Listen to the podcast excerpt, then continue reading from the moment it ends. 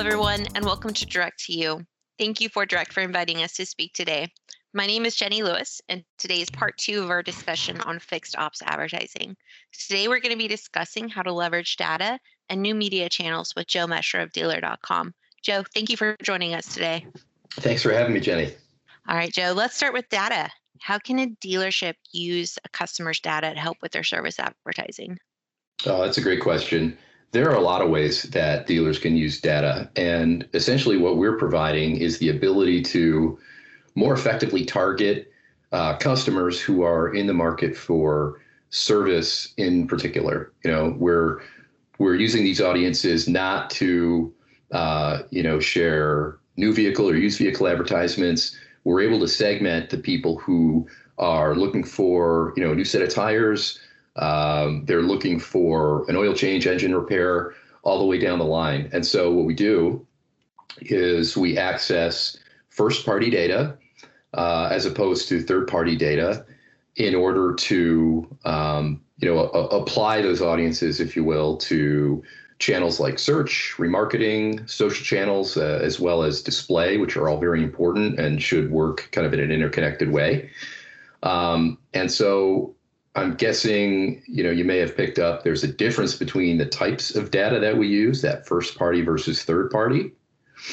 Mm-hmm. What's the so, difference between those? Sure, thanks. So, you know, third party data is, um, you know, on on let's say sites that you know you don't own or have a relationship with. So, you know, if you go to a, a third party website, they may try to put a cookie into your browser and track you that way. It's just one way of identifying you as a shopper. Well, thanks to the way that the internet is changing, uh, cookies are are becoming a thing of the past, and so those who are able to provide, you know, the the largest uh, audiences are the people who are collecting data directly from, let's say, websites and properties that they own. So what we're talking about in terms of data and audiences what I mean by that is, you know, if someone is researching uh, a service that they want to have done to their vehicle, so it could be engine repair, oil change, again, all the way down the line. Maybe they go to Kelley Blue Book and they're researching, you know, what's a, a, a good price for that type of service? Where would I go? Um, we're able to take that information about that individual and their shopping behavior, identify them as a service customer, and then serve them an advertisement that's relevant uh, not only to the fact that they're looking for service, but what type of service they want. You know, are they looking for uh, a changeover of their tires because we finally seen a bit of a thaw up here in Vermont and the snow is melting? Uh, I know you're in Texas, but uh, humor me on that one. Or if they're looking to, you know, get an oil change, just as an example. So there are, are differences in the audiences you can access and we're fortunate to be able to um, provide dealers you know uh, really excellent first party data to strengthen uh, and enhance the performance of their service campaigns. So you mentioned first party and you mentioned third party data. What how is each of those data is used differently for each of the media channels? Great question. So you know we use data uh, differently depending on the channel. So I mentioned search and remarketing and, and social channels and display. Just to give you an example, when it comes to your paid search campaigns, uh, we're able to leverage that first party data and we're able to use uh, a lot of different methods like uh, remarketing lists for search ads. And I know that sounds maybe a little nerdy or wonky, but what it means is if you perform a search on a search engine and you know it uh, it is related to service, uh, we will capture that information and be able to say serve your dealer's advertisement up to that individual uh, by maybe bidding more aggressively the next time, just because we've captured that initial interest they expressed on a search engine for, uh, you know, maybe scheduling an appointment or doing some research about a service. When it comes to things like remarketing, that's where we really see kind of the full thrust of all of these first party audiences that um, you know we we have access to. So remarketing, you know, those are the ads that follow you around the web after you visited a, uh, a website or, or, looked at a product, for example. what a lot of people don't realize is sure we can send an advertisement to uh, a shopper who's been to your dealer website and researched uh, uh, information on the service page however we're also able to remarket to folks who have never been to your website. So if those are people again who you know maybe they're researching on the web or they go to again Kelley Blue Book or Auto Trader uh, just as one example we're able to capture that interest far upstream, identify the person and put them into that audience, and then we're able to serve them advertisements uh, for you know the specific service that they're interested in with your dealership branding and your compelling message. That could be uh, remarketing to someone who is just searching the the web in general on a browser. It could be um, you know someone who's on a social channel, maybe Facebook or Instagram, we're also able to serve those remarketing ads, and that can be you know anything from uh, you know a, a display ad to a video ad, just as an example. So there are so many ways that we can leverage these audiences really aggressively, again across remarketing, Facebook, uh, social, and display, in ways that are so complementary and interactive with search. So you don't want to think of these as just living in silos. They all work together to strengthen the overall performance of your uh, service campaigns. Right. And it's also about making sure that a, a customer who's interested in a vehicle to buy is not getting served a service lead as well.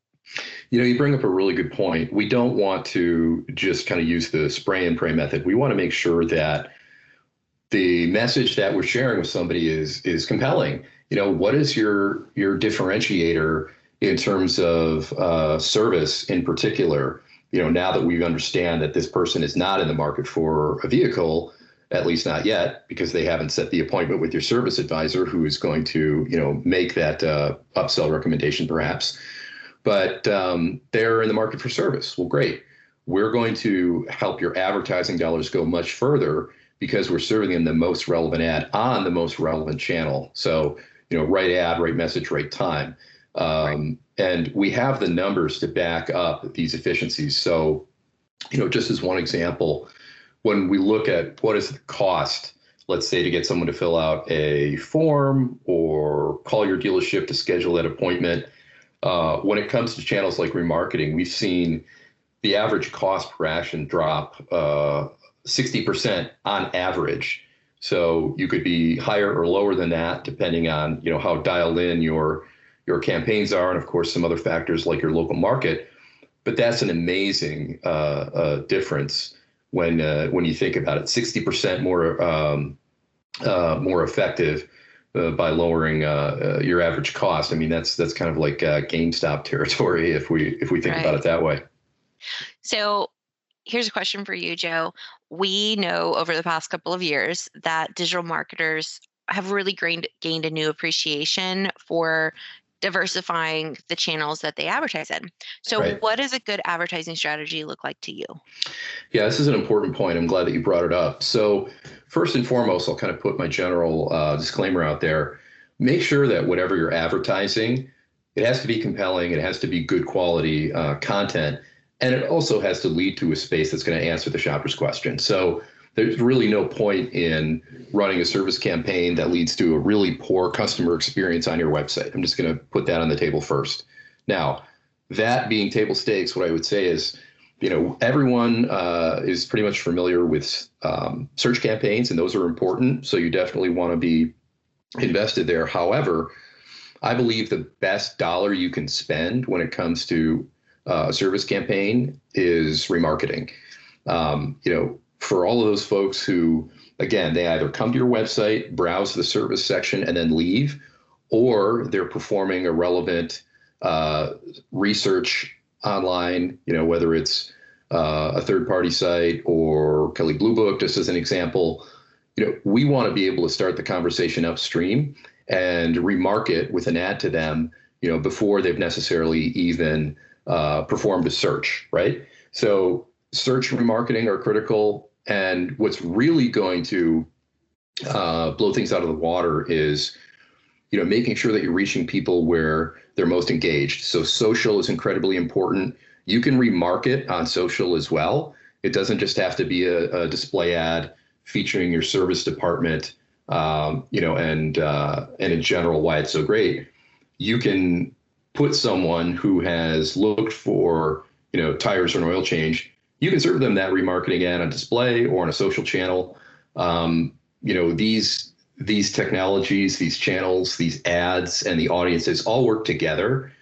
Um, and then when we've kind of gone, um, you know, beyond remarketing, we want to think about what we just call general display as well, because you know one of the trends that we notice in this past year is yes, people are continuing to engage more deeply with social channels, but they're also kind of reawakening to the broader web in general. So you know, people are reading um, you know blogs again to a certain degree. They're engaging with more content. You know, we're all uh, been locked down at home for a year for the most part, and so what that means is people are you know using their devices, looking at their screens exponentially more than they have in the past. So uh, there are more people spending more time online, engaging in um, you know research across all of these channels. That if you don't take advantage of them, you know who is not only, you know, let's say another Ford dealership, every independent and national chain that's out there is investing heavily in remarketing in particular and, you know, social and display uh, as well. So yeah. you want to make sure that they're not eating your not eating your lunch. So it's so interesting that you mentioned all of those national chains and and uh, I wanted to ask you is there a big performance gap between dealers who do invest in uh, service campaigns versus those that don't? Like, what's kind of ROI are they getting off of that? It's a remarkable difference. And that's another really important point because what does this all matter if we can't boil it down to brass tacks and see the return on investment? So, when we look at all of the channels combined, uh, you know, search, remarketing, uh, social, as well as display, when you're advertising across all of those channels, we see on average 64% higher return on investment from your advertising campaigns. That's you know that's pretty dramatic. So we know that you know your fixed ops department is you know where the bulk of not just revenue but profit comes from in terms of you know everything that uh, comes into the dealership. So to be able to make your uh, you know your your ad spend perform 64% better by launching these uh, service campaigns. I mean, if that's not compelling, I don't know what is. And we will show you the results. You know, not only in terms of uh, calls and form submissions, but uh, you know you'll be able to see and feel the impact in uh, in your service base. Wow, awesome! It's a lot of uh, good information to digest there, Joe. Thank you. Uh, we'd also Welcome. like to thank yeah, we'd also like to thank FordDirect for giving us the opportunity to speak about service advertising. We know that only 12% of revenue comes from a dealership service department. So there's a huge opportunity for service revenue and additional growth to become a key driver for your dealership's profitability. We encourage everyone to take what you've learned today and incorporate it into your advertising strategies. And we'd like to thank you for joining us on the drive today, and we'll see you next time on Direct to You.